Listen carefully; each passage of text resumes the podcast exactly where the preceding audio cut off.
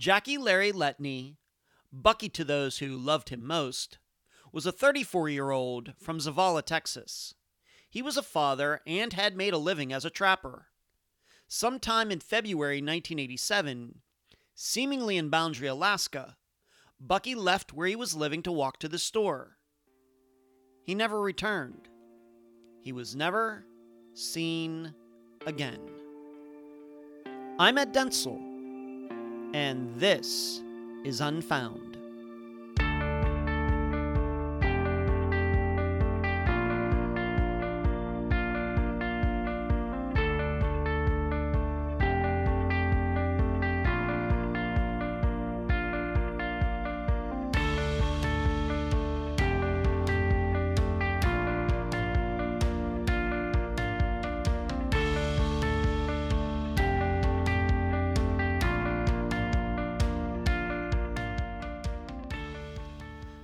Sometimes when I look out at the Gulf of Mexico at night, especially if a storm is coming in, with lightning flashing and the waves churning, I think of those people who not so long ago chose to go out on the oceans, sailing in wooden ships, being pushed by cloth sails, and navigating by the stars. To our 21st century minds, it sounds crazy, insane. Why? Because it was dangerous, and many people did die. Yet, people continued to do it anyway. To move up closer to modern times, people set off across North America in wagon trains, horses for power, wheels made out of wood, and no rest areas to get clean water or something out of the candy dispenser. Once again, to us, with our GPS systems and Yeti coolers, insane. And to move even closer to now, within many of our lifetimes, the USA went to the moon using a level of engineering that looks like Legos now. Yet astronauts still wanted to go. Would today's SpaceX's and Virgin Galactic's pilots be so brave?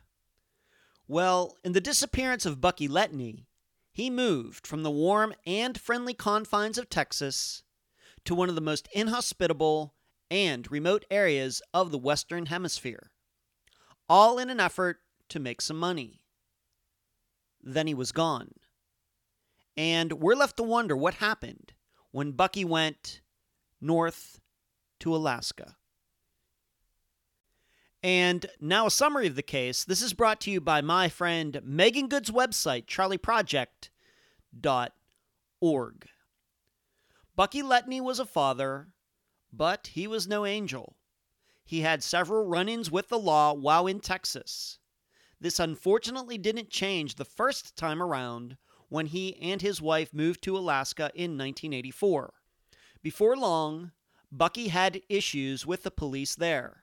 In fact, according to records, Bucky didn't go quietly during an arrest. Due to this, when Bucky had the chance, he and his wife moved back to Texas.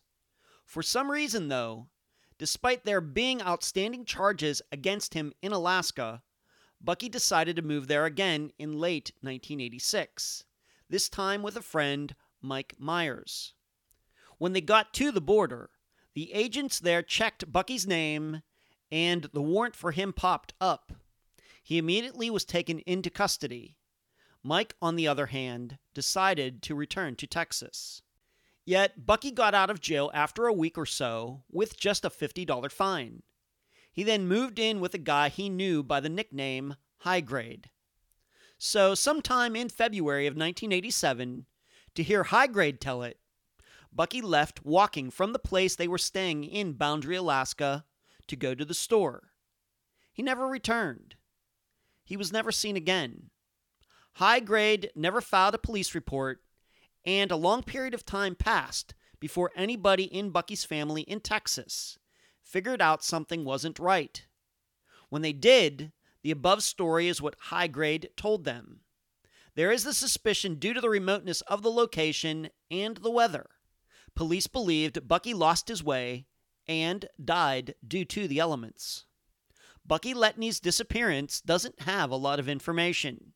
In fact, it probably has the least amount of data of any missing persons case we've covered on Unfound. Yet that doesn't dissuade us. However, it also means there are still many unanswered questions. But these are the three main ones. Number one, given the confusion over locations in Alaska, where exactly was Bucky living at the time of his disappearance? Number two, why did high grade seemingly do nothing when Bucky didn't return? And number three, what are we to make of rumors and alleged sightings that say Bucky actually came back to Texas? The Letney family is a bit divided on what happened to Bucky. All they can seemingly agree upon is he is most likely not alive now in 2020.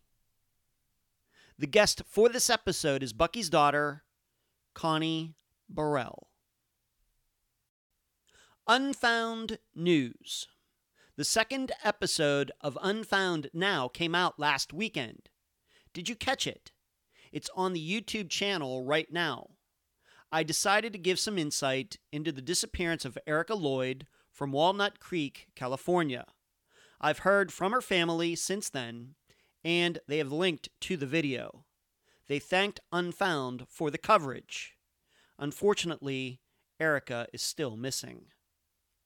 Next, we are slowly getting closer to the coming school year. Or are we, given all of the virus complications? Either way, I'm going to start contacting some of the professors I talked to earlier this year about speaking to some criminal justice classes. I will let you know how that goes. Finally, somebody has a birthday coming up. August 1st, to be exact. Where you can find Unfound. Unfound supports accounts on Podomatic, iTunes, Stitcher, Instagram, Twitter, Spotify, Deezer, Facebook, and YouTube. Speaking of YouTube, on Wednesday nights at 9 p.m. Eastern, please join us on our podcast channel for the Unfound live show. All of you can talk with me, and I can answer your questions. Contribute to Unfound at patreon.com forward slash unfound podcast. This week, I need to thank Gerald Amy, and Charlotte. You can also contribute at PayPal, paypal.me forward slash unfound podcast. I'm so happy to have on this episode of Unfound the daughter of Jackie Bucky Letney, Connie Burrell. Connie, welcome to Unfound. Hi, thanks for having me. You're very welcome, Connie. Um, we just have to establish something here very early on in this discussion is that when your father disappeared in uh, February of 1987, um, you were just a teenager, correct? Uh, yes, I was 15 at the time. 15, okay. And when would you say you kind of uh, maybe took this on to um, you start looking into your father's disappearance? Um, not until 2012. Okay.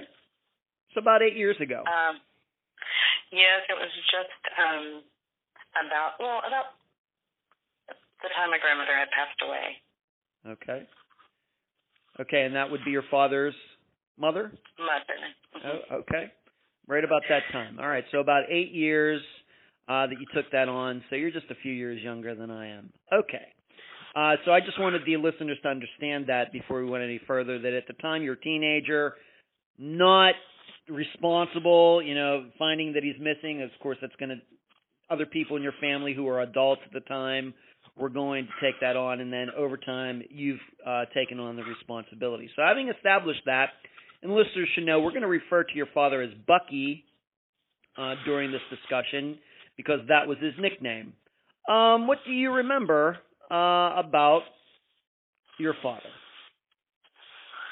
Um, he was uh, fun. He was always a lot of fun, and he liked to go on adventures. Um, and he loved his kids. Uh, he took my sister and I, the, my little sister and I, out to do all kinds of things. Um, and then he also had a side of him that was a little bit um, on the addictive, mean side at times, but um, but Mm. still a lot of people liked him and respected him. Mhm. Now, at the age of 15, were you uh, were you aware of this other side, this addictive side? Was that something you were aware of at 15, or is that something that maybe you didn't realize until you became an adult? Um, well, I knew he wasn't.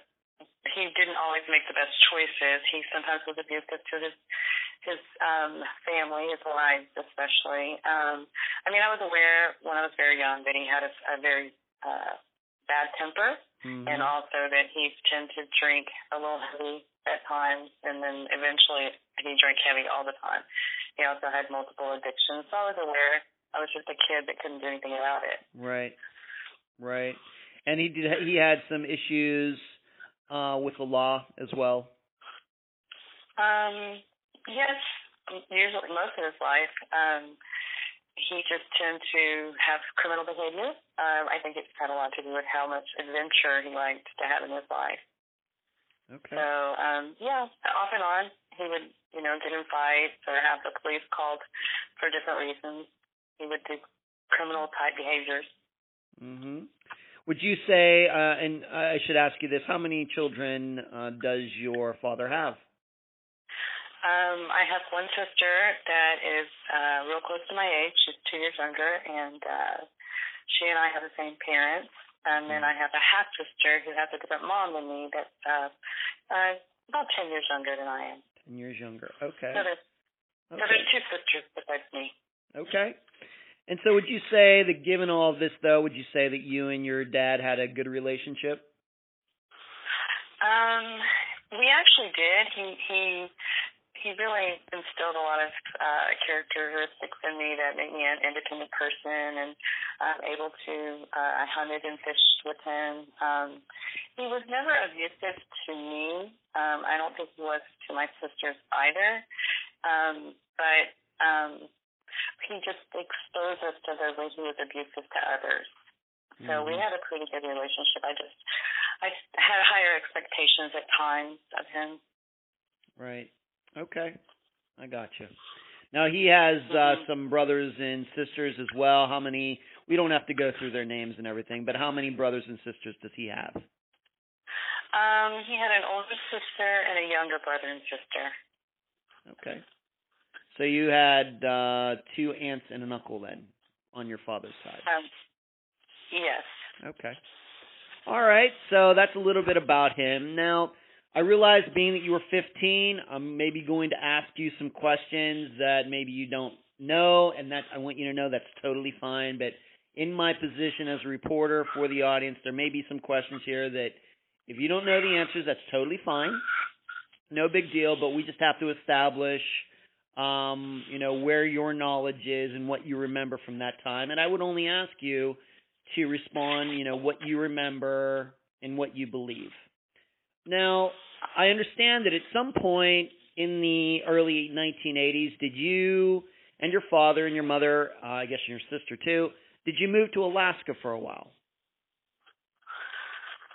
Um, no. Um, actually, my father's connection with Alaska started when he married my mother, Okay. and he would go up there um, during the pipe uh, the pipelines. Mhm. Um, my mother and him met in the small town where they were from. Um, they went back and forth over the uh, in the mid probably the the mid seventies. Um, and then he they had uh, together my parents, and Okay. then they had split up. And then he remarried um, my stepmom, and him and my stepmom went back up to Alaska in probably around 83 or 84. And they went up there to live. Okay. Mhm. And and so you've never you and your sister or your half sister um have any of you ever lived in Alaska at any time? Um, all of us did when we were younger. My my sister and I, my um, we lived up there with my mom and dad and my mom's family, which her mother was from Alaska. She was Aleutian, Okay. and we lived up there when we were children. So Mhm. then, uh, like small, Okay. um, before school, and then um, they came back. My mom stayed here, and um, then a few years later, that's when my dad went back with my half sister and and her mom, and they lived there when she was small. All right, And great. at that time, yeah. All right, so we so haven't, we, you know, not a long time. okay, that's fine. I just want to make sure that I understand this and the listeners understand this. So what you're saying is that he, in the like you said, 83, 84, he went up there with his new wife and your half sister, who you just said before is about 10 years younger than you are. Right. She was just a baby. Okay. And what your understanding once again? What do you think? What was going on in in Alaska? Was he he was working on the pipeline? Where were they living? Were they living in Anchorage, Fairbanks? Do you know? Um, we got letters from them. My stepmom was, was uh, always reaching out and sending letters from Alaska. So when they were up there, and um, they were in a small town just outside of the border. I think it's called Boundary at, at that time. And um, my dad was, from what I understand, he was a mechanic. He also um, did a lot of trapping of animals, you know, for their Mhm. fur and stuff. Okay. Um, so, but I think the majority of his work was being a mechanic, and um, they were uh, not far from the border crossing, I think. So, um, I, I guess that's what they were doing. Okay. And when you say the border crossing, what you're saying they lived on the extreme eastern side of Alaska, right there next to Canada, which I believe would be the province of British Columbia, Yeah, somewhere like or that. somewhere, or the Northwest Territory, whatever it's called up there. Maybe I should know my geography a little better of Canada, but up in that very eastern uh part of I think- Canada, or uh, eastern Yeah, part of Alaska. Right. okay. Um, and I think he spent some time in Fairbanks as well. I think he, you know, he he uh, maybe, but I'm not real sure. I haven't I haven't talked to my stepmom about it ever. Okay. Now, though, at some point, though, they decided to, to I guess, come back to Texas. Do you know the reason for that? I do not know um, exactly why they came back. Um, she had been writing letters to us, hoping that we would, my sister and I would visit, um, at least for a summer vacation. And um, and then just one afternoon, my my mom had said that they were back in Texas, and um, then that's when you know I found out that they were here. Mhm. I, I never found out the reason um, until later on when I was doing some um, investigation of my own. There's a possibility that he had some uh, some issues with the police with, uh, the laws, you know, in, in Alaska, and that could possibly be why he came home. I don't know. Okay, so and we're certainly going to talk about that a little bit later. So they come back into uh, the Texas area uh, for some reason. And did you have a lot of communication? Did you see your father a lot once he came back that time or not? Um, I did. Um, actually, my mom was having some personal issues, and we um, all decided that it would be best if my sister and I lived with my dad and my stepmom and um, my younger sister. So for that school year, we moved in with my father and his, and then my stepmom, um, Katie, and then and and then um, and then we spent a year with them, uh, about a year. Um, my dad, when, when we first moved in with him, he was in Louisiana. He was a uh, shrimp. Uh, he had a couple. He rented or leased a couple shrimp boats um, in a small town called Holly Beach, and so we we stayed there for a while. Um, and then abruptly, in the middle of the night, um, for some unknown reason, we had to leave. My dad was um, just I don't know his behavior, his criminal behavior maybe had caused some sort of difficulty with somebody. So uh, we moved around. I think I changed schools living with him about 11 times in one school year. Eleven times in one year. Yeah, and um, it it was kind of um, for me personally. I mean, it was crazy, strange, but maybe um, maybe only like eight times, like like eight or eleven. So within two years, eight or eleven years. Um, so um, he would have something going on, uh, some sort of issue with somebody locally, or something maybe that he had done, and from out of nowhere, we would just move. Um, it eventually became where we were moving so often that we just didn't even have anything on us except what all would fit in the truck for the whole, all five of us. Um, Wow. you know, so mostly it was because of, of you know something going on. Uh, maybe he owed somebody some money, I don't really know. Okay. but that's how that's how the year went that we spent with him before he left. And so, if you could, um, what year, if you can remember, uh, what year was that? This year of moving around and all these different schools. Uh, what what year? Um, it's '86. It started like around um, the very beginning. We moved in with him um, like at Christmas vacation of '85, and then just at the beginning of '86 is when we moved in. So it's probably yeah, uh, less than a year, like from the beginning of '86 until the end of '86. Okay.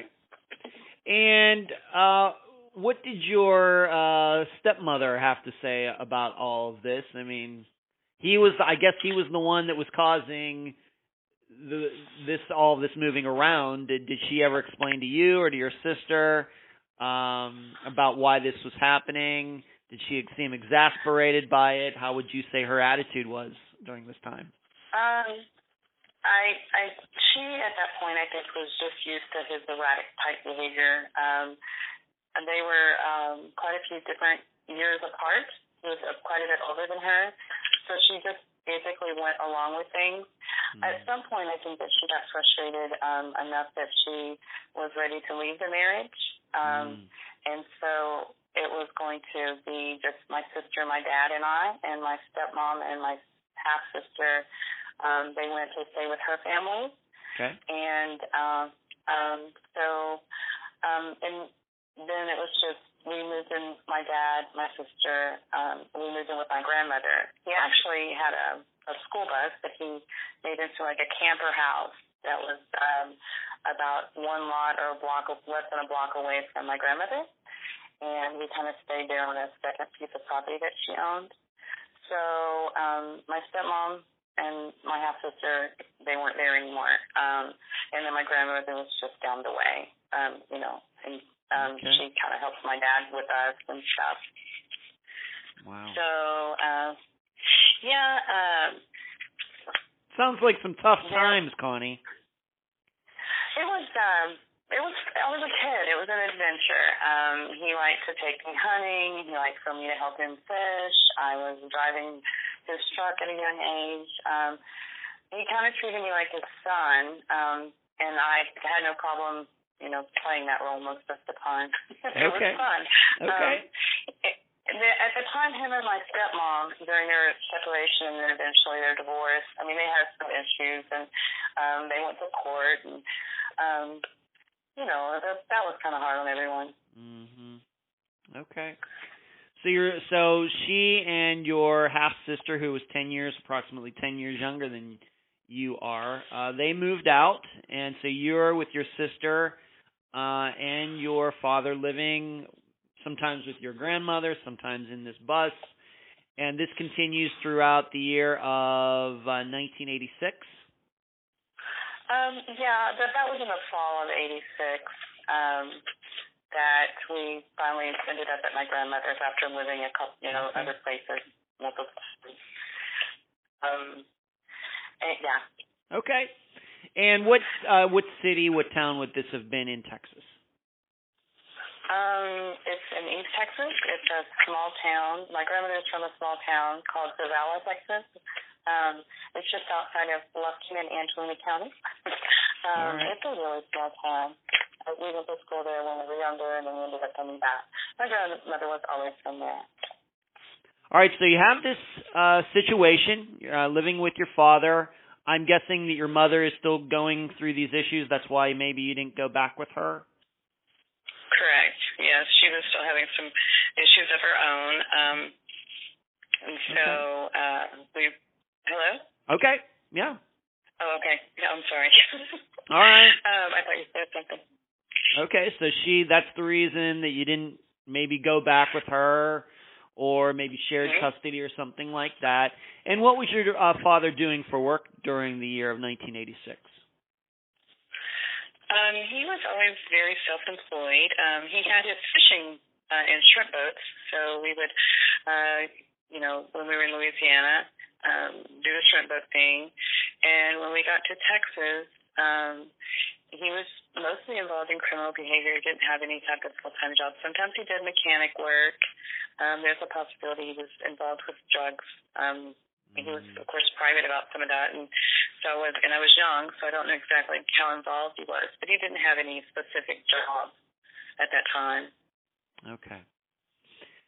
All right, so this this is going on, and do you remember uh, the day or around the time that you heard that he decided he was going to go back to Alaska?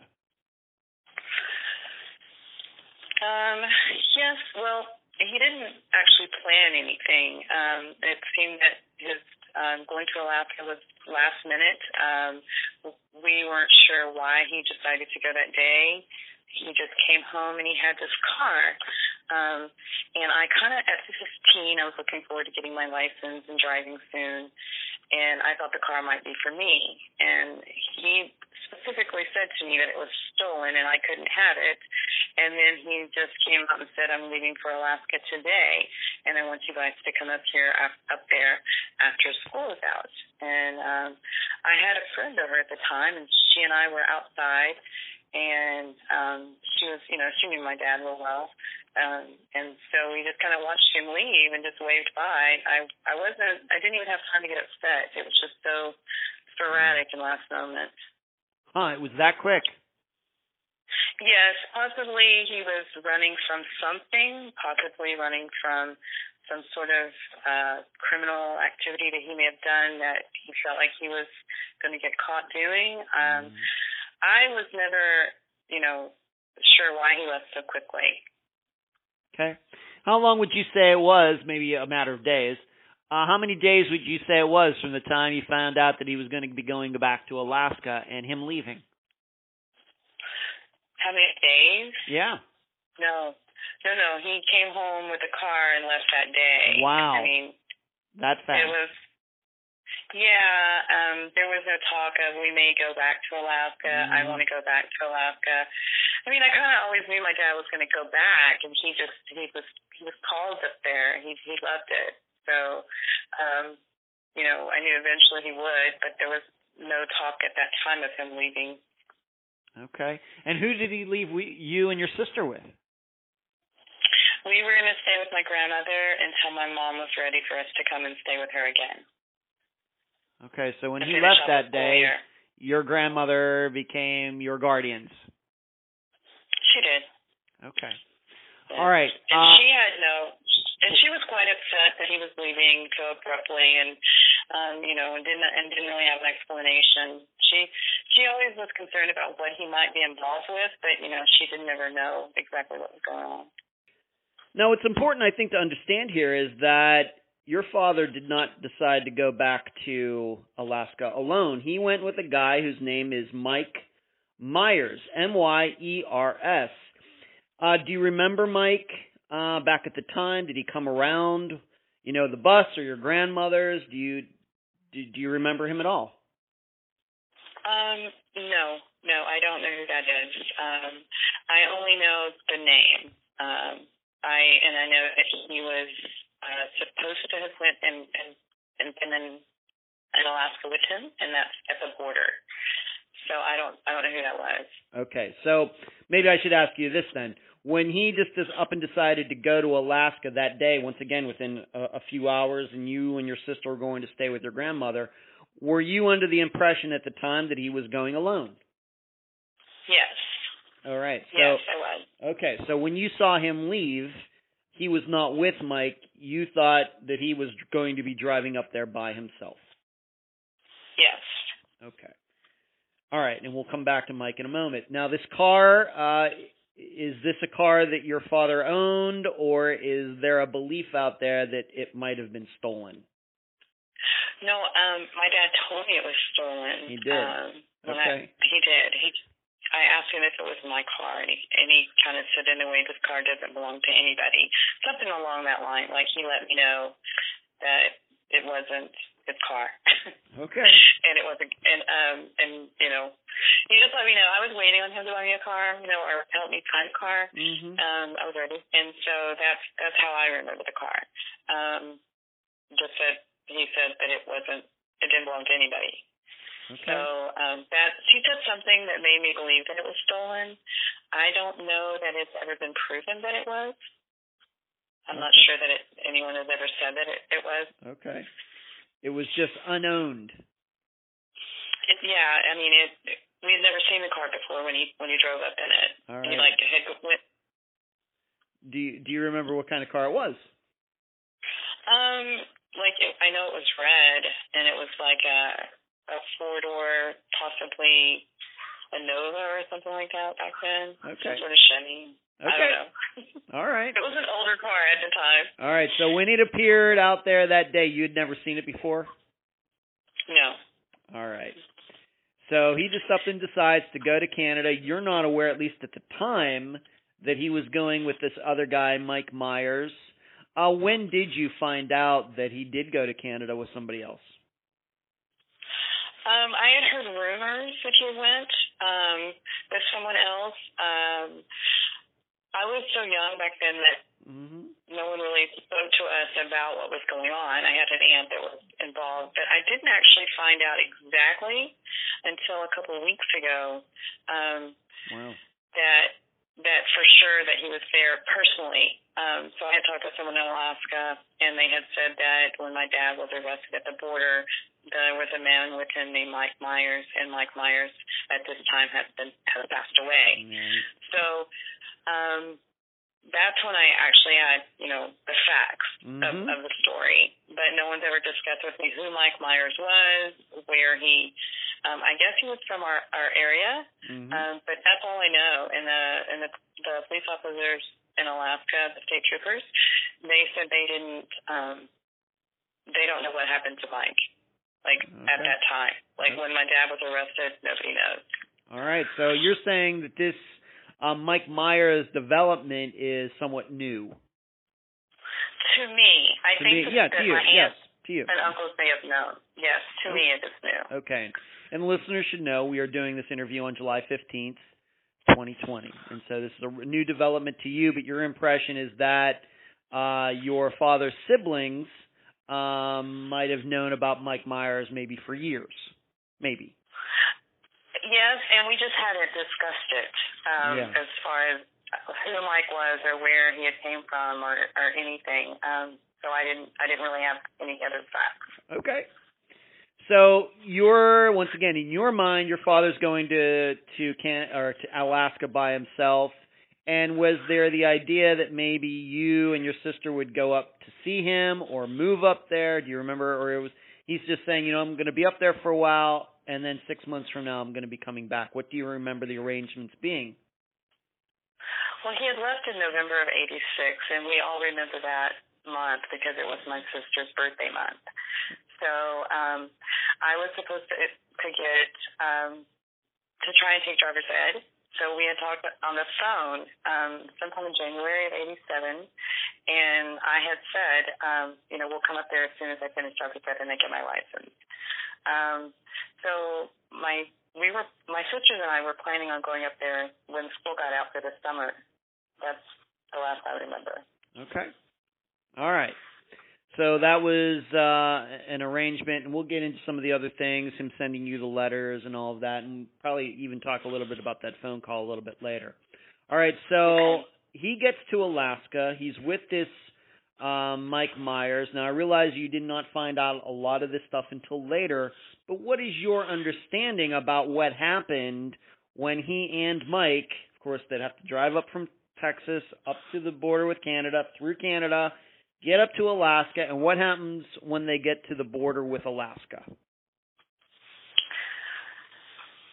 Um, they, my father was arrested um, for some uh, assaults that he had done in '84, in 1984, at the border, um, and I got that information from um, a police report that I had emailed to me from Alaska, from Alaska courts Okay. that he was arrested, and so that's um, my aunts and, and uncles may have known this information, but it wasn't until 2012 um, Mhm.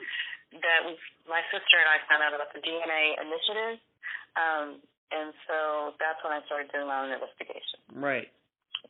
Okay, but what you found out though yourself, maybe once again, maybe they knew about it, but when you started taking this on as your own responsibility, is when you started to find out that when your father got there to Alaska, of course, going back to when he was there the first time, we talked about how they seemed to have left Alaska. He he and his wife at the time, and your your uh, half sister, they kind of left abruptly. It might have been due to this, Possibly. Possibly. I, don't- I don't know, right? but he didn't like he didn't like you know jail, and so Mhm. he uh Uh huh. he when he so when he did get to Alaska, there was an arrest made for a warrant that was issued for that assault.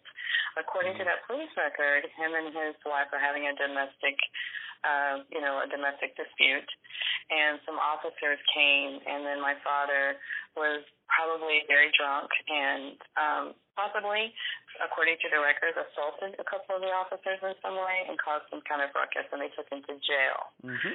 So um, from from my research and stuff, they had said that he was um, in the report that he was arrested in in Alaska when he got to the border.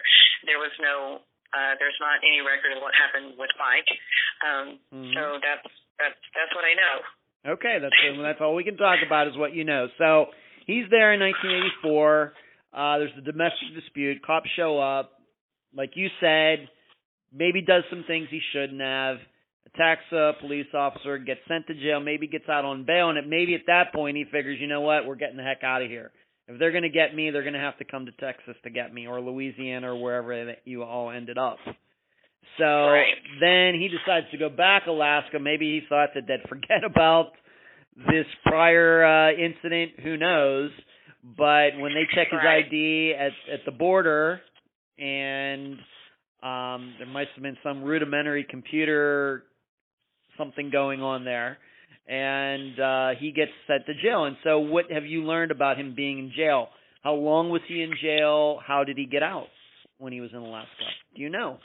Um, according to the reports that I've read, um, he wasn't there very long. So he was arrested like in December, and there's a, actually a signature on one of the arrests that shows that he would attend court again. So um, from the report that I've read, he was um, wasn't in jail, but just uh, maybe like a week and a half or two Mhm. and maybe not that long. And then they reduced the charges, and it looks like someone had one of the witnesses had passed away since then, like a year later. And for some reason, it was then they reduced the charges to like him paying fifty dollars and being on probation. So he signed a letter and was released in '87. So he was there. He was arrested in December of '86. I mean January December of '86 and released in '87, like just like within that week. Okay. So, um, yeah, it looks like they let him go. Um, for they just gave him a fifty dollar fine after having a warrant that was a border on the on the border. It was really odd that they would Mhm. reduce the charges um, and then just charge him a fifty dollar fine. I don't know how long the probation was going to be, but he was definitely signed up to do probation. Okay. One way or the other, though, he did end up getting out of jail. Yes. He was in jail for however long, and he got out, and we'll get into where he went next, at least what you believe. Now, as far as Mike, your understanding is that when this happened, he decided to just turn around and come the whole way back to Texas. That's your understanding. I really don't know um, what happened with Mike. Um, there, there's, I've not ever heard of an, any conversation anyone's had. Um, he, he may have stayed there for a while, but according to the, the police um, that I talked to, they in Alaska, Yeah. um, they don't have any information about what happened with Mike. They don't know who got my dad out of jail. Like it's Mhm. been so long and no one's around or whatever. They just don't know. They don't know what hap- you know what happened to Mike, and I don't either. Okay. All right. And we'll come back to him a little bit later. So now your uh, dad, one way or another, is in Alaska, and uh, he's there. And where does he go? What does he do? Do you do you have any idea of how he spent that time between getting out of uh, jail and his accepted, I guess, or the last time you heard from him was in a letter sometime in February of 87. Do you have any idea what he did during that time, where he was living, who he was living with? When him and my stepmom were in Alaska, he'd made friends. Um, you know, he, so he knew people when he went up there. And there was a friend um, named Highgrade. Uh, I'm not sure. I guess he lived around Boundary, Alaska. And um, he was someone that my my grandmother had his address. So at one point, my grandmother had written a letter. I'm not sure when that was. That asked Highgrade if if he had seen my dad, and then Highgrade um, had sent a letter back to my grandmother um, that said that my dad had went somewhere. He went to into town to get assistance for food, um, and that's the last time we saw him. Okay, so well let's that, that's before all, all right before we get into that. Before we get into yeah, that, sorry. um, so there's this guy named High Grade. You don't know his real name? no, Okay. I Be- don't. Okay, but your understanding is that he was somebody that your dad knew from the first time around? Yes. Okay. Have you ever had a chance to talk to your uh stepmother about High Grade and ask her if she has any idea who he is or what his real name could be, being that she was up in Alaska at the same time? Um, she's not doing very well right now. She has some health issues, so I have Mhm. not talked to her. Um, there was some some distance between the family due to some other issues when I was younger, and we just weren't close. Mhm. So I have not I have not spoken to her about that. She may have some more information. I just haven't talked to her in a while. Okay. Well, I hope she recovers, and I hope you maybe that you're able to um, talk to her about that. So they're living together somewhere, allegedly uh, around Boundary, Alaska. Correct? Yes. All right. And do you know if either of them are working? Was your dad working? Did he? Um, you, you said you talked to him on the phone. We'll t- talk about the letters in a moment. But did he ever tell you, "Hey, uh, Connie, I'm up here and I'm doing this"? Um, I don't remember. Um, I really don't. I mean, I just assumed he was doing. It was probably really cold, you know. Um, yeah, So right. he he may have been trapping. He was, you know, uh, saying that he was going to be trapping. He'd done that before, so he may have been doing that. I'm not sure what high grade did. I don't. I don't know very much about him either. Okay. All right, so your dad's up there. Now, you did though get a couple letters from him during this time, December 86 to January or February 1987. You um did talk to him on the phone, but let's talk about those letters first. Um you got two letters from him. Um why don't you just in general um give the listeners an idea about uh what they say? Um, well, uh, they're just letting us know. They're asking about how everyone's doing, um, letting us know that you know he's okay, and um, asking. Well, and you know, for us with some pictures of us from school. He was asking for us to uh, do well in school, so he was still showing his, you know, his dad stuff going on, and um, he. Um, he just was, you know, just telling us that he planned to go to to do trapping. Mhm. Um, his his letters are really hard to read. They're in cursive, and so there's a lot of misspelling of the words. So um, there seems to be some some things about the letters I don't really understand.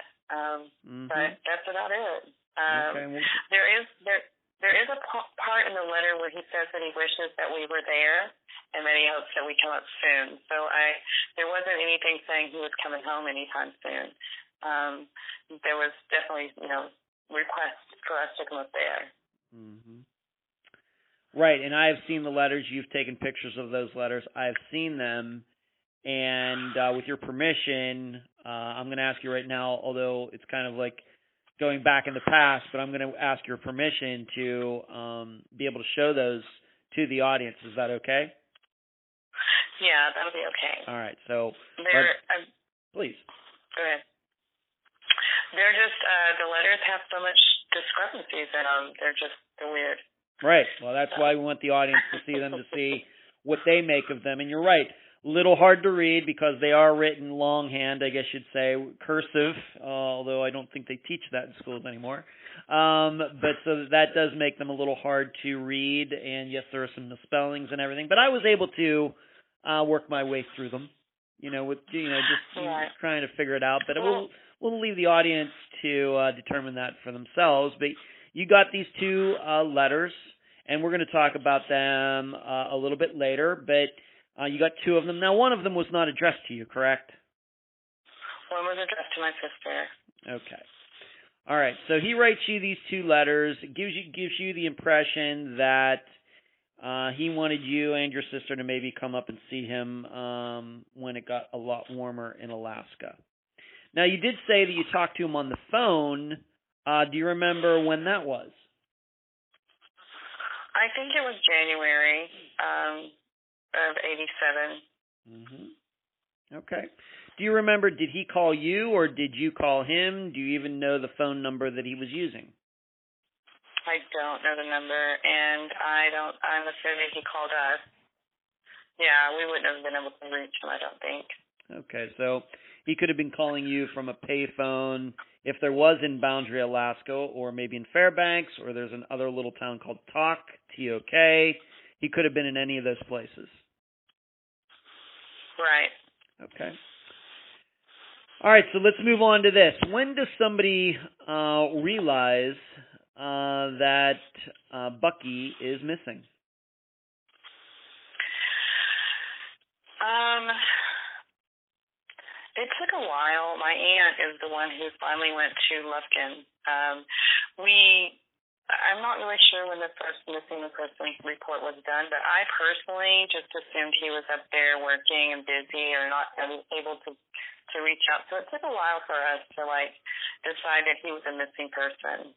Um, we just thought that he was just in Alaska and, and unable to, you know, because it can, you can get frozen, you know, or whatever, and not be able to reach a phone or be able to go anywhere. So it was probably spring or, or summer before we actually started, you know, wondering how come we hadn't heard from him. Okay. And so when you say your aunt, we don't want to use her full name. What is her first name? The one that finally uh, started doing something, started realizing maybe something wasn't right. Um, his sister, his sister Virginia. Virginia. Uh, she she was a little older than him, and um, of course my grandmother was concerned the entire time. Um, and you know she was there. She didn't drive, and so she had a lot of time to worry about everybody. And so um, the rest of us, me being a kid and my sister being a kid, and everyone else, you know, having families and living life, were just kind of just thought he was going to eventually, you know, uh, contact us.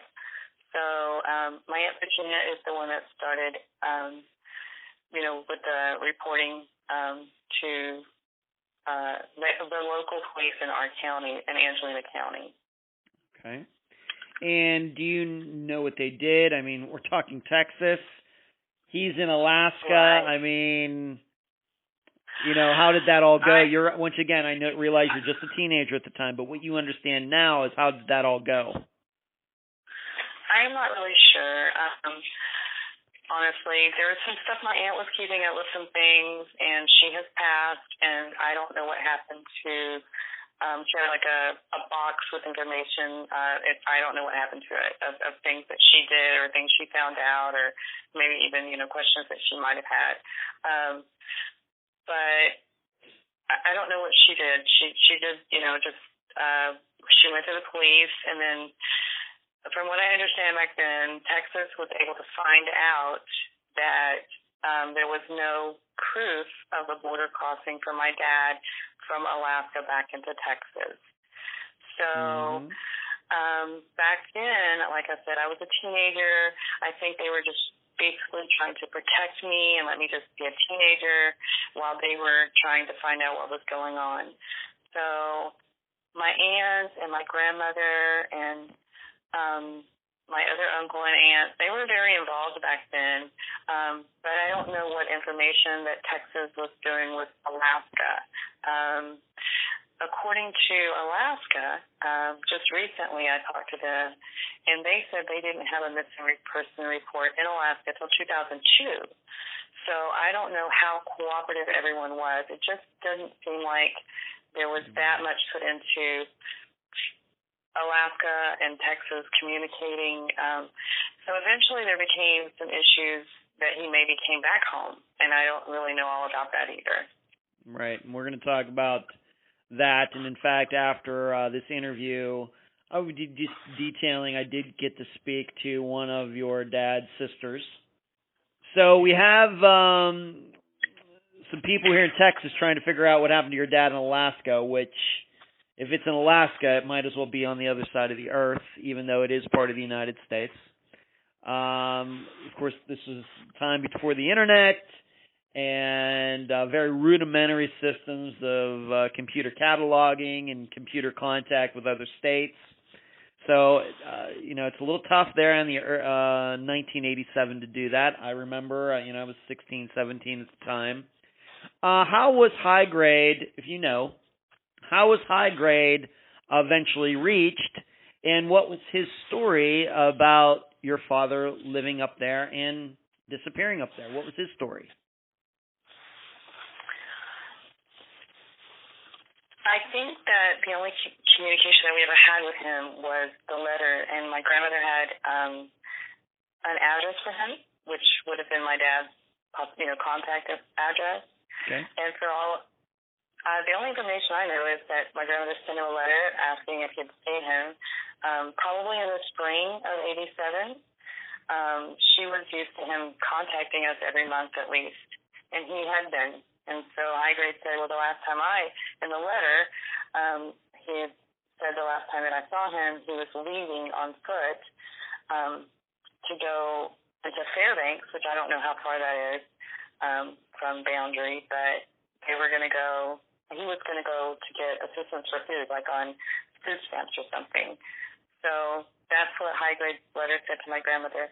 I, I never saw that letter. I don't know where if it you know what happened to it, but I from what I know, she did write that letter to high grade. That's that's all I know. All right, so she writes a letter to high grade, having an ad- address of his.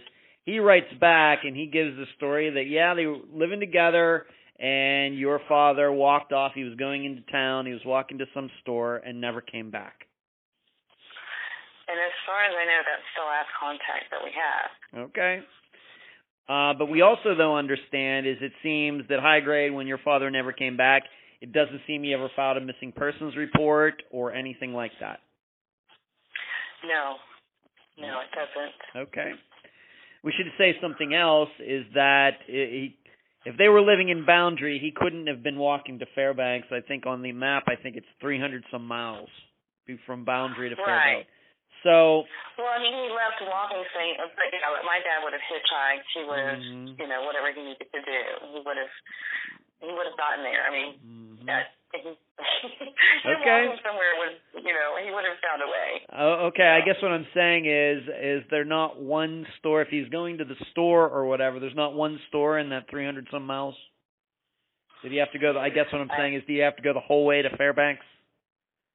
I don't. I don't know. I think it is like for their outreach and stuff, mm-hmm. since everything is so small. There are, you know, if he were trying to apply for assistance, he may have had to go into to the city, to the Fairbanks. Okay. That's just how Alaska is. You know, they don't have special services around every corner. okay. Okay. Well, we'll get back to that in yeah. a second. I think there's going to be some things we're going to talk about here in a bit that really um, puts a lot of question marks out there as to where high grade and your father were missing, uh, etc. All right. So he says that. Mm-hmm. Uh, the most important part is high grade says he walked off, he never came back, and high grade seemingly did nothing about it. Right. Seemingly. All right. So let's talk about what we would call the rest of the case. Let's go back to Mike Myers. Uh, he was the guy that you found out that he did go to Canada or Alaska through Canada with your uh, father. And uh, once he got back, the way you understand it, did uh, you know? I have in my notes here that your uncle Nicky, who is your your um, father's brother, actually did speak to Mike, but in in all this time, has your uncle Nicky ever spoken to you about speaking to Mike Myers when Mike came back from Alaska? No, no, I've never talked to him about that. Okay. But and is it your understanding? Once again, you've been working on this for eight years, just the way you understand it. Um, anybody else in your family ever speak to Mike Myers about that trip to Alaska? No. Okay. Not that I know of. Okay. Um, and I just didn't realize it was anything to look into mhm. Okay. until later. And now he's, you know, I would Right, love to talk to somebody that knows knew him or something one day, but Right. I don't know. Right. And he's passed away, but it's not like he passed away in 1990. My understanding is that he passed away within the last 10 years. Um, I think so. Yes. All right. So that would have been 20 some years where somebody, not necessarily you, but some of uh, your father's siblings could have talked to Mike about this. You know, well, our uh, brother's missing. We know that he went to to uh, Alaska with the Mike Myers. Mike Myers came back. You know, let's see what he has to say. You just don't know if anything like that has been done. No. Okay. So we just don't know, and like you said, Mike Myers is uh, deceased now, but there is proof that your father was in Alaska. So I, I don't. I'm not saying that Mike Myers has anything to do with this disappearance. I think what I'm saying is that if we had a better understanding of what the conversations were when the the two were driving to Alaska about their plans, where they were going to be staying, and everything else, that might help us a little bit more with the disappearance. But we just don't have that information. Okay. No. All right, so let's move on to the uh, letters. Um, and and uh, the audience will have seen them by now. Um, do those letters sound like your father? Um, they do. Um, as far as the information that the person, whoever wrote this, that he wrote, I mean, he Mhm. knew he talked about things that only he would know. Um, so that part sounds like him. Um, he talked about uh, my grandmother being upset with him. He asked if my uncle Mickey um, how he was doing. He also asked um, about some one of, one of his cousins helping me get a car. So those things sound like him. I actually don't remember reading the letters way back when. Um, Mm-hmm. and I so I I don't know you know how I felt when I got those letters. Um, I know that, my uncle held on to them for a long time, and then my sister had them for a long time, and I just only saw them recently, and I was just surprised at how um, how everything was with the letters. Just they're just a mess. Mm-hmm. Okay. there there is uh the handwriting is different and uh, some and on one of the letters there's a page missing i don't know what happened or if it's just misnumbered Mm-hmm. um the addresses on them um we'll get to the en- we'll get to the envelopes Just in a minute. We'll get to the envelopes in a minute. We'll just stick with the letters for, for now. But uh, okay the, probably one of the weird things is that I forget what letter it is, whether it's the one to you or your sister. That the end of it is in a different ink. right All right. and it, it doesn't look like the same handwriting the different ink that one definitely looks like a different handwriting Hmm. Okay. And and is that part once again uh, for the listeners that part that is written in a different ink? Uh, does it not talk about him going out and walking in 20 below weather? i don't remember Okay. does that's- it it might Okay, it's right, but the thing is, it's right at the end of the letter where the diff- the writing is seemingly different with the different ink, right and, and I think that's weird because it doesn't seem that the pen was running out of ink. The other pen that he was using was running out of ink. It just goes from like a light blue color to like like a dark blue or almost black ink, like Right. from one word to the next. Mhm. Okay. And I, it just it looks added to me. It doesn't look like it was actually originally part of the letter. It does it does kind of seem like that a little bit but once again the listeners will or the viewers that get to see it on uh, I'll be putting it on Facebook, on Instagram, on Twitter, and I'll probably even do a video on it. We'll get to all see that for themselves. Okay, so we have these uh, two letters. Uh, I'm I'm inclined to believe whoever wrote one wrote the other one. It, I know it's not an exact science, but I believe that they were both written by the same person. So we're going to take, take for granted it was your father. Now, regarding the envelopes uh, for the two letters, um, one of them was stamped with a return to sender. Have you ever gotten an explanation on that? No. No, and I, if it were returned to the sender, then how did we end up with it in our hands? Like, how did we get it? Right. Um, you know, if it were returned to sender, it would have went back to Alaska, went to that unknown address, and then, um, but because it was a small town, um, anyone at the post office would have known that it was my grandmother, you know. So they would have made sure we got it. But I really don't know how we ended up getting it. Right. Okay. I can put out the theory. We don't do a lot of theorizing on these interviews, but it very well may be that it that your father mailed it without a stamp, and then it went back to him. Instead of him putting it in a new envelope, he might have put a stamp on it and just sent it again.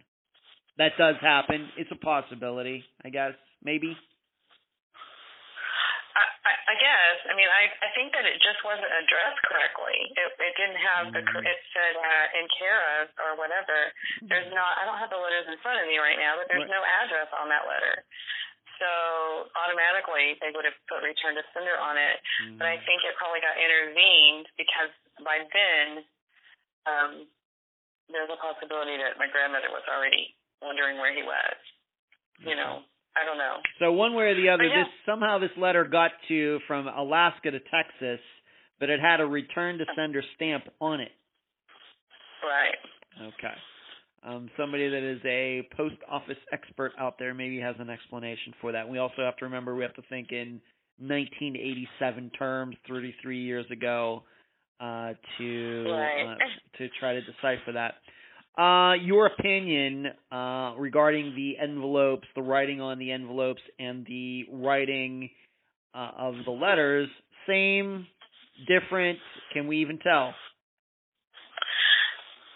It doesn't look like they're addressed by the same person. Um, I have no idea why. Um, and then one of them has uh, the Latin, the last name spelled wrong, and then one of them has Zarella, which is a town my dad lived in his whole life, he would not have misspelled it. Um, mm. So I don't, I don't know. I don't know who did the envelopes, or are we, you know, uh, mm-hmm. why they're so messed up. okay, so what you're saying is not only did he misspell one of your last names, you or your sister's last name, he misspelled a town that he grew up in. He he lived in in Texas. Right. He knew how to spell those words. Wow. Okay. So. Okay. Yeah. Now, maybe I'll just talk here for a little minute, uh, minute Connie, uh, so you can take a break. Some one of the other things that I discovered regarding the envelopes is that, and once again, this will be things that the listeners will have already seen by this point, uh, posting the pictures, is that the return address on both of them is Boundary, Alaska. They are postmarked for Tok, Alaska, T O K, Alaska, which is south of boundary. I would not say that each of these two places is close, but Tok Ox, at, um, at least at the time in 1987, did out of a post office. That's the only way something can be postmarked. The weird part is though is that Boundary, Alaska is given as the return address, but the zip code that whoever put you know wrote the envelopes, the zip code is for Fairbanks which you've already established is over 300 miles away from Boundary. Um, I don't have an explanation for this. You were not even aware of it until I brought it up. Uh, I think it's certainly something that you know is probably worth your while in 2020 to try to figure out why somebody would do that. Maybe that's a thing or that was a thing in Alaska at the time, but it's a little confusing, isn't it? Yes, and I don't. I, yeah, I couldn't find out. Um, I do know that like Fairbanks, because there are so many small towns in Alaska, Mm-hmm. like um, that they might have just used Fairbanks because you know all the mail's going to come from there anyway. And um, you know, I don't think that all of those small towns and like village places may not get their mail every day. Um, Okay. You know, it's just they're, they're so far apart Mm-hmm. and um, you know isolated. So I would think that maybe it had something to do with that, but I actually don't know. Right. We also have to remember that it's just Boundary, Alaska. There is no street. There is no street number. I think if people look it up on a map, you'll see why uh, that you know Boundary, Alaska, at least in 2020, isn't. It's like a ghost town now. I don't know what it was like in 1987, but now it's really just a tourist attraction. You know, like you see these like these old west towns that still exist. You know, that were on the you know some kind of trail in the western Right. United States that nobody lives in anymore, but they exist, like Dodge City or or something like that. Although I think people still live there, but you know what I mean. Um, it seems to me that Boundary, Alaska, is that type of place. Uh, at least from what I've tried to gather from it. I'm also wondering though, if the letter was postmarked from Tok, Alaska, then why didn't he just use the Tok, Alaska zip code, you know, when addressing it? These are things we don't know. Uh, like I said, it's probably something that uh, you should probably uh, look into. I think it's probably going to be probably be, be worth your while, even though I know it's going to be a little difficult. All right, so we have these letters uh, that seem like your father, although the one ends with different writing and different ink. We have these envelopes that I'm not sure make total sense. Um, but once again, maybe it's just because we've never lived there. Uh, let's go back and t- uh, talk about high grade a little bit. Um, you've obviously had contact with uh, Alaskan police, whether it's state troopers there or local police. Um, have they made any attempt to try to figure out who high grade is? It seems like Not with a I nick- nickname like that, that if he had, I'm guessing since your father had some run-ins with the law, that maybe he had some run-ins with the law, and they usually put down people's uh, nicknames. You don't know if they've done that. I don't know. Um, I I don't know what Alaska's done in this case at all. Okay. Um, they they they haven't informed me. Okay. Now I realize that you have not seen this letter that he sent your uh, grandmother that say stated that uh, your father walked off. In but your understanding, did high grade specifically say that your father walked off from somewhere in Boundary or somewhere else? I'm not really 100% sure that it was Boundary. That's what I'm assuming. It's always been Boundary. I Mhm. I that's where him and my stepmom well right outside of, of Toke um or talk I don't know but Mhm. anyway right outside of there um so I'm not really sure I'm not really sure where high grade was Okay. So there's that. So it just seems that um it being that he wrote these letters and if he wrote them it would make sense that he would put the right address on them even if somebody else put the the right address on the outside of them that he was in the boundary area somewhere it makes sense that he walked uh away from somewhere in boundary but I just don't know where he was walking even if he was hitchhiking. Okay. Now, there have been some other stories uh, that have uh, popped up, and with some rumors that maybe it could be that your father did make it when he left that day, did make it the whole way back to Texas. Are you aware of this story that your grandmother uh, told about somebody coming to her house? Are you aware of that? I um my aunt had shared that with me. I don't know all the details. Um my grandmother had passed away in 2012. Um and so um I'm my aunt had shared with me that grandma had told her that someone knocked on the door and said that he was in jail with my dad in uh another county not far from Angelina County. Um and that he um he was in jail with him and that somebody took my dad from the jail, someone that worked there, and that my dad never came back. Um, my grandmother shared this with my aunt, and my aunt has shared this with me. But up until recently, I didn't really know much about the story. So even though you have been working on this in tw- since 2012, uh, there's for some reason uh, your father's siblings didn't tell you about this until recently. Uh, we just never have really shared much about my dad being missing. Um, I haven't asked a lot of questions. Uh, they have their ideas about maybe some things that could have happened, and I have mine. Um, so you know, but we, and we just don't talk about it anymore. Okay. I was so yeah. Um, so I wasn't sure. Um, yeah, I really didn't talk to them about it much. So Okay. All right.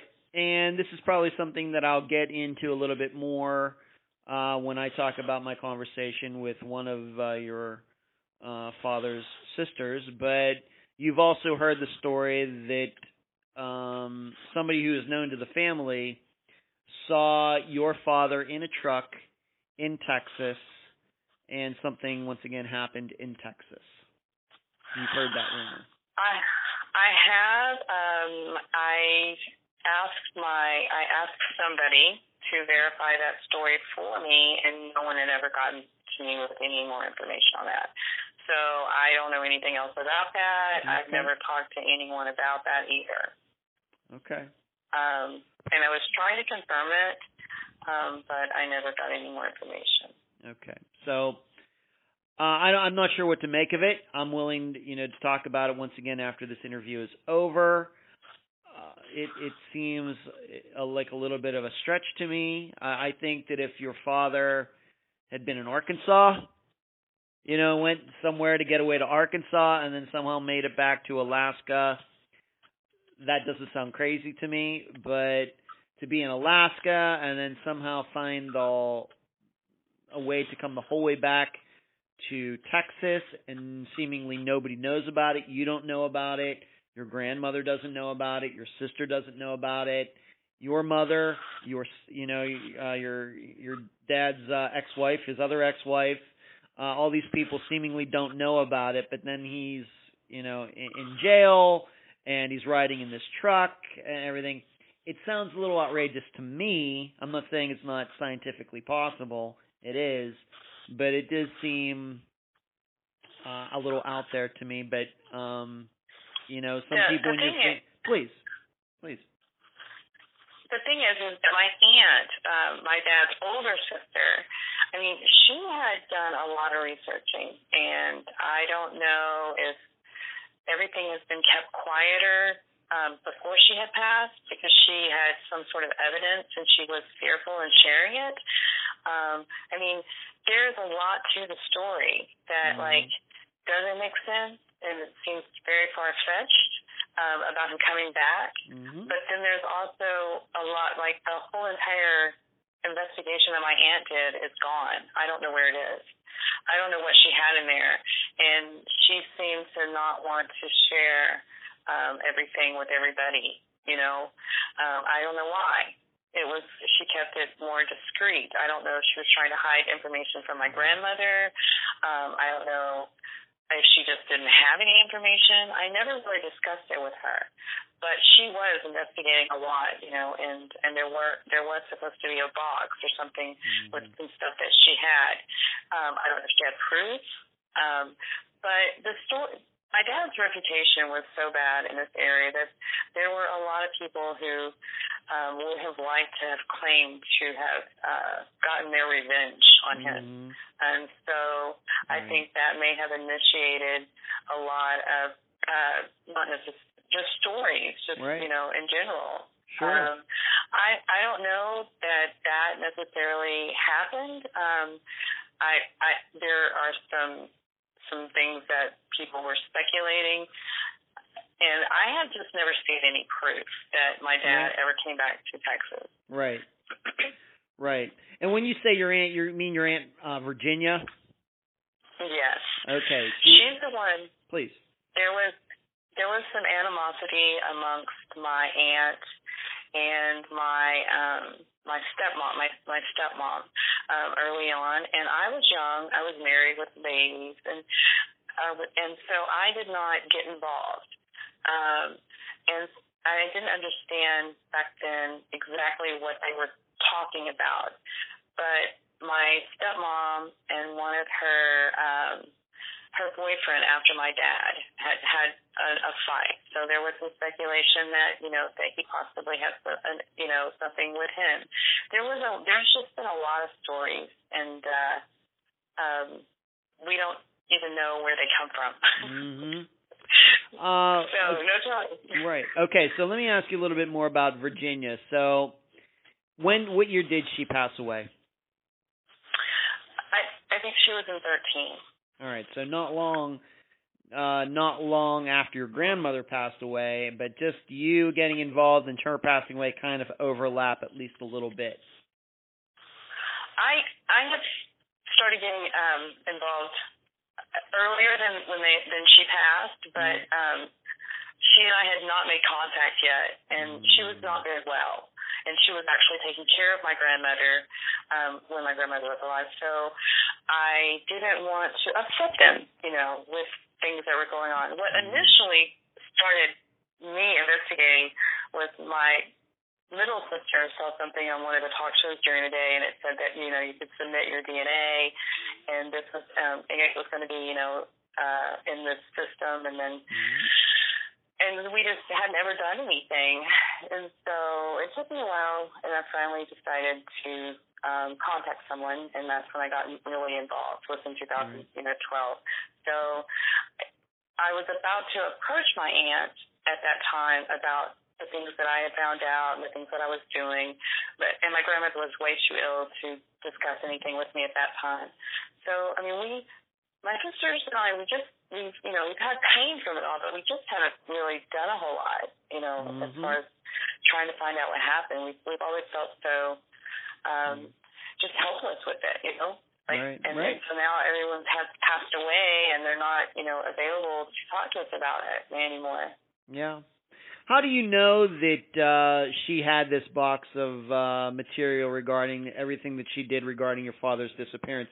Is that something she told you firsthand? Is that something your grandmother told you, or is that something somebody else told you? Um, actually, I think my aunt, my the younger aunt, my aunt Brenda, she she may have told me, but um, I knew that she had that box when she had passed. Her husband at the time had said he was going to send me some things, but then I never got them. I don't know if he just didn't find it or, but you know, it's just always, she's just always been involved. She's the one that started putting things on the internet. She got involved with all of the missing person um, websites back, you know, when they mm-hmm. first came out. Yeah. Um, and that's when everything changed when the internet came along. It just kind of like, like, wow, we can put his name out there and everything. So she's the one, and she, um, she's the first one to submit her DNA. Um, but I don't think that she really was getting the the uh, participation or whatever from everybody in both states. Mm-hmm. You know, um, and she hadn't done anything in a long time after, before she had passed, but there was definitely a box. The, the her husband had told me he was going to send it, and I was going to be able to go through it. And what happened? I don't know. He never sent it. uh, well, I just because I'm a reporter, I have to ask. When you didn't get the box, yeah. you never talked to him and said, "Hey, man, where's the box?" Um, no, I didn't. I, I've been very. I have had a lot of reservations and being uh, really. Uh, like forceful with with family members and other people with this because it mm. just uh I just can't handle the problems that it might cause with somebody. I it's just been so long I don't want to open anyone's box of worms mm-hmm. per se. Everyone has a lot of issues with him. They have a lot of issues with, um, you know, how things were, and um, you know, I just lived my life. And you know, mm-hmm. if they want to help me, they will help me, and if they don't, then they won't. Well, I guess I guess what I'm saying, uh, and I'm not here to put you on the spot, Connie, but if he says he was the one that volunteered that he was going to send you that box of stuff that Virginia had, and so it's not like you would be prying. He said he was going to do it. I'm just asking, Right. you know, well, you know, you said I- you were, I you know, a month ago you said you're going to do it, but you didn't. That's what. That's the only point. I know you don't want to be pushy. Totally get it. I But, but I think that he wasn't well. He wasn't very well, and he was still grieving. And I just let time pass by, and now I don't even know how to contact him. So I, you know, we were like only internet friends, maybe on Facebook years ago. Mhm. Um, and then he was grieving, and I think there was some issues with him and her kids, so I didn't want to get involved. So I just kind of let things go. And then eventually I was like, I'm not going to pressure this. I think my aunt asked him too, and he just didn't have. He changed his mind. Um, he just didn't want to. Okay. Well, maybe we can talk a little bit more about that off air. Okay, so now we understand Uh-huh. that uh, that she passed away. There was this information that seemingly you were supposed to get and you never got it, and you two just kind of drifted apart. And it sounds like there's some other family issues going on there that have nothing to do with your father's disappearance. Okay, Possibly. okay, possibly. Okay. All right, so we have all of that. Um, how does your sister, of course, yeah, I guess technically have two sisters, a full sister and a half sister. How have they felt about what you've been doing over the last eight years? Me. Um, well, I haven't really, until I was contacted by Unfound, I haven't done anything in a while. Okay. So uh, we kind of have let it go. Um, I kind of settled with what I already knew. So I haven't been actively in, involved in this um, in a long time. Um, so none of us have. Um, we just, you know, it kind of it's a cold case. I mean, and we just we come to a dead end and we don't know what else to do. And it doesn't seem like we always get, um, you know, anyone's participation. There's a lot of emotions involved with this as well. So how do they feel? Um, they were encouraging. Uh, my sister let me have the uh, the pictures of the letters that she has in her possession. Mhm. Uh, my other sister was trying to help me with some information, and she wasn't able to get that information. Um, I think right now we want to leave. Um, we want our kids to know. I mean, my dad had. Uh, you know, we all, each one have three kids, so there's nine grandkids, Wow. and now we're having great great grandkids coming along. Wow. And so um, these kids that have been raised with moms that don't have a dad um, who's been missing their whole life, um, we kind of would like, you know, for some closure for them, for them to understand that there's been um, something done, but never has been enough done to, Mm. you know, find out what happened to my dad. Yeah. So we kind of all feel the same way about that, I think. Right. Well, Connie, I got to tell you, I think that you've done some really good work. I know that you said that you haven't worked on it for a while, and you know, us contacting you, um, you know, maybe you know has gotten you rejuvenated or, or whatever. But being that you've been able to get some paperwork from Alaska and some of the things that you've done is certainly, you know, you're working on a disappearance that's over 30 years old. You know, and Right. you know, I mean, working on one that's 20 years old is, you know, tough enough. Of course, at least you'd have the internet and some things. You're working on something from the 1980s, and to be able to Mhm. get some of the paperwork and everything that you've done, I think is is really good. Uh, it's not easy. That's not easy to do. So, In 2000, oh, sorry. please go ahead. In 2012, I um, when I was doing most of the research, I actually set up a NamUs account for him hmm and um, was able to set up an account and work with them so that he has a NamUs profile. Um, and it's actually there's some discrepancies on some of the others, and I was really frustrated. I was out to make sure that we had the correct information, um, and I don't know how. Just small things, um, like in one of the websites, it says that his eyes are brown when his eyes are actually blue, and those are out there probably forever. So I can't really do a lot to change any of those. But I mean, I did. I have. I emailed a lot of people. I submitted my DNA. I um, had one time the DNA went missing um, when I submitted in Angelina County, and they had to send a, a ranger to my home to get a second DNA. Um, one of, I mean, part of the story is one of the reasons that I stopped is stopped searching for my father is we don't know what happened to him, and so we don't know if he was involved in some sort of criminal activity. And there were a couple of things that were kind of scary for me when I was looking for my dad and I was getting closer. So I kind of stopped. I felt threatened that it could be imagined. Um, I was in a van one day and this guy popped up from behind me and he um, just smiled in the in the rearview mirror. And uh, there's a little bit more to the story. I was in the daycare van, and it was just about the time that uh, the ranger had just came to my house, and I felt like if someone trying to tell me to stop looking for my dad. Um, and so I think that I think that my Aunt Virginia sometimes felt that way too. Um, so it's like if we get too close to an answer in some way, is you know, is this threatened to someone out there? And you know, that's it's a 30 year thing, but there's still those feelings maybe you need if you're going to bring up that story, I have to ask about a little more. Uh, maybe you need to be a little sure. more detailed about this guy popped up in the rearview mirror. Uh, you're going to probably have to explain that a little bit more. Okay, so I was driving a daycare van, and I would go pick it up every morning at a certain place um, in a parking lot, which it was not a bad area or anything like that. So I get in the car one day and I have, um, and usually the key would be in the ashtray. Um, I, I can't, there's no reason to talk about any of that. But anyway, that's how we did it. And I turned the ignition on and somebody, I, I looked in the rearview mirror and there was a face, you know, in the mirror. And he goes, hey. And I said, I screamed and I jumped out of the car and I said, what are you doing in here? And he goes, I was just sleeping. Don't, you know, don't be tripping out. And he was kind of for a second. I felt like my life was about to end.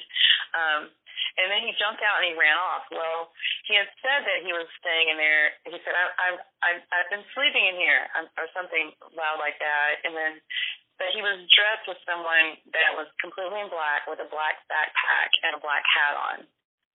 So I started screaming, and the thing is, when I started screaming and jumped out of the car, I left my purse, so I couldn't call the cops. mm-hmm. and so he he just took off running, and um and I actually didn't call the cops that day um because I had to go. I I was it was just a crazy morning shift, and I had kids to take to school. Um, and I called my manager and stuff. But I told some people in my family about that, and and it felt like I was threatened to stop the search. And I know we never discussed this before, but it actually was part of the reason why I stopped. Mm-hmm. Is is that it just felt like overwhelmingly like someone was saying, just get away from this case. Um, but that probably, I mean, it, it's it probably isn't even true. But that's how it affects me, is because mm-hmm. there's so much mystery behind it that it's like, is it somebody you know that was, you know, doesn't want us to know? You know. Yeah. So I was spooked. I don't know if that was, you know, sure. actually ever sure, of course. of it. of course, you wouldn't have. Of course, uh, you wouldn't even had to have been working on any missing persons case to be spooked by that. And eh, you know anybody, well, anybody that right. would get in a vehicle and then look in the rearview mirror and see somebody, you know, inside the vehicle is going to jump. I would jump. You know, uh-huh. and eh, you know, eh, you know, who knows? Some people you know, might have shot the guy if they had a gun. You know, you just don't know. Anybody would have been spooked out by that for sure.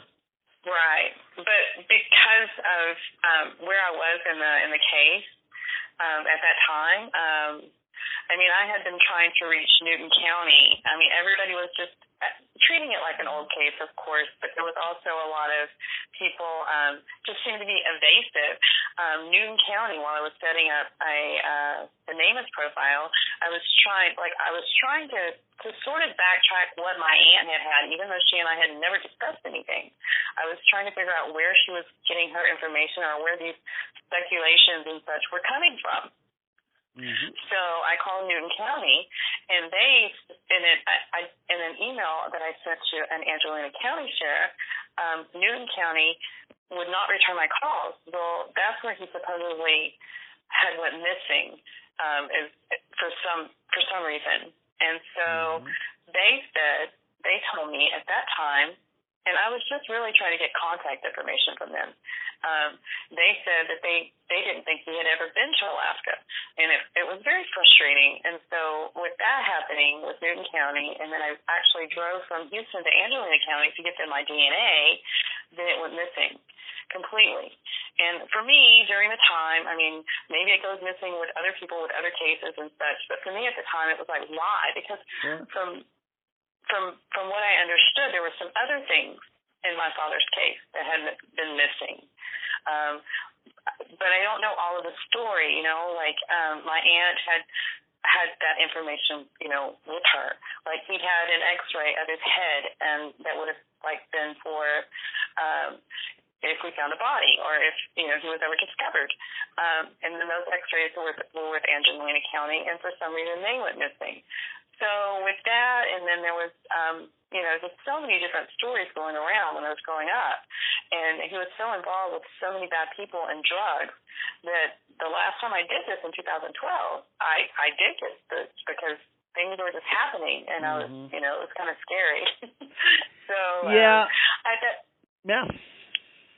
Yeah, I uh I think what I can say about that is that many people, many guests have gone through the same things uh that you you have. Um I think that when people get involved in uh trying to figure out what happened to a loved one, whether it's a father or mother or children, we cover most of the people that appear on Unfound are mothers of of missing uh, adult children most of the uh-huh. time.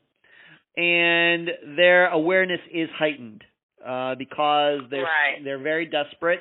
I can understand that. Mm-hmm. They so badly want to figure out what happened, whether it's a disappearance that happened a year and a half ago or 33 years ago. It's the same thing, and their awareness is certainly height, heightened.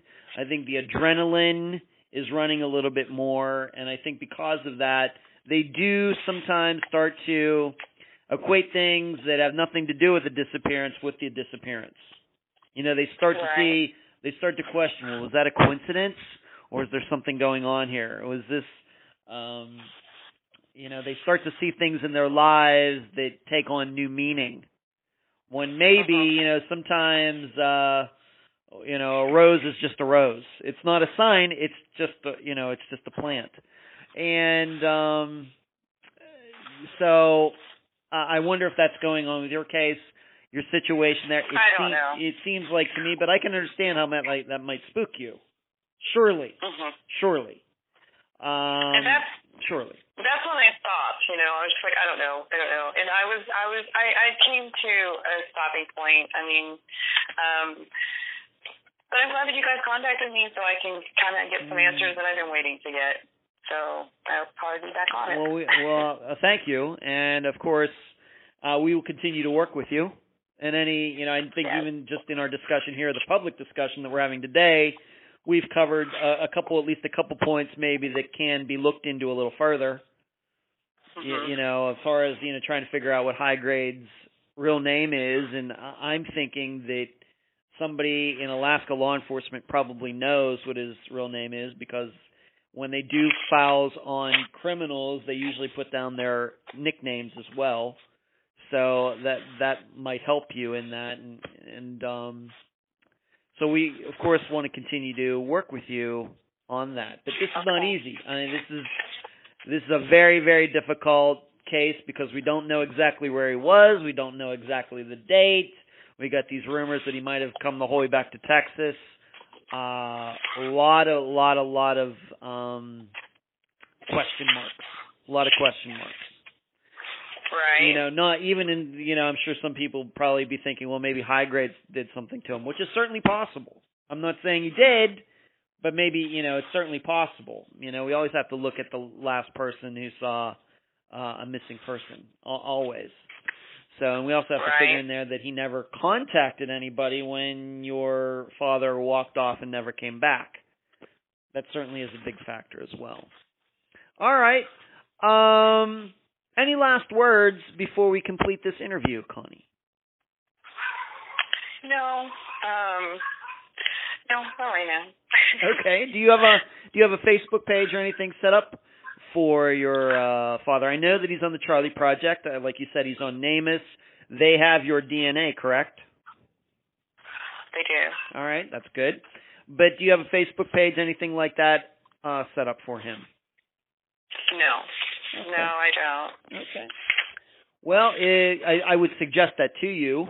I, I think it would be okay. something uh, that would be smart to do. Uh, if you're on Facebook, you know, maybe you're very capable uh, of doing that, but I'm sure some people, listeners, could help you with that as well. You know, once they hear this interview, you know, might be able to, you know, give you some tips on how to do it the best way. Okay. Well, uh, as I tell a lot of my guests, or not all of them, uh, one way or the other, that this is just the beginning of us knowing each other, Connie. You know, so I hope we continue uh, to talk. Uh, if you need any help, you know where to come. You know, you can email Okay. me or ph- call me anytime. And if anything's going on, I'll try to give you the best advice that I can.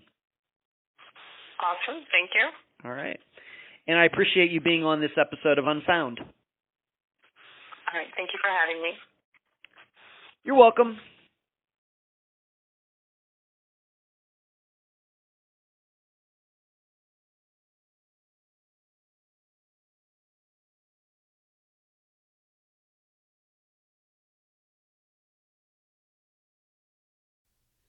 And that was my interview with Connie Burrell, daughter of Jackie Larry Bucky Letney. I thank her for joining me and all of you on the program. This is another episode in which there is an accompanying map and video, along with pictures of the letters Bucky wrote. You can find them on Facebook, Twitter, Instagram, and YouTube at Unfound's respective social media outlets. I thought it was important to make these items available because only by seeing for your own eyes the confusion between alleged locations and addresses can you begin to understand why there is still so much confusion in this disappearance. I did speak to one of Bucky's sisters for purposes of learning what the adults in Bucky's life were thinking at the time. She is the one who told me about this rumor that Bucky was seen in Texas sometime in 1987. Specifically, the Bucky was riding in a truck with others, and some guys who had it in for Bucky murdered him. In fact, the guy who told the story took Bucky's sister to the spot where he says it happened. Yet, no proof, just some names.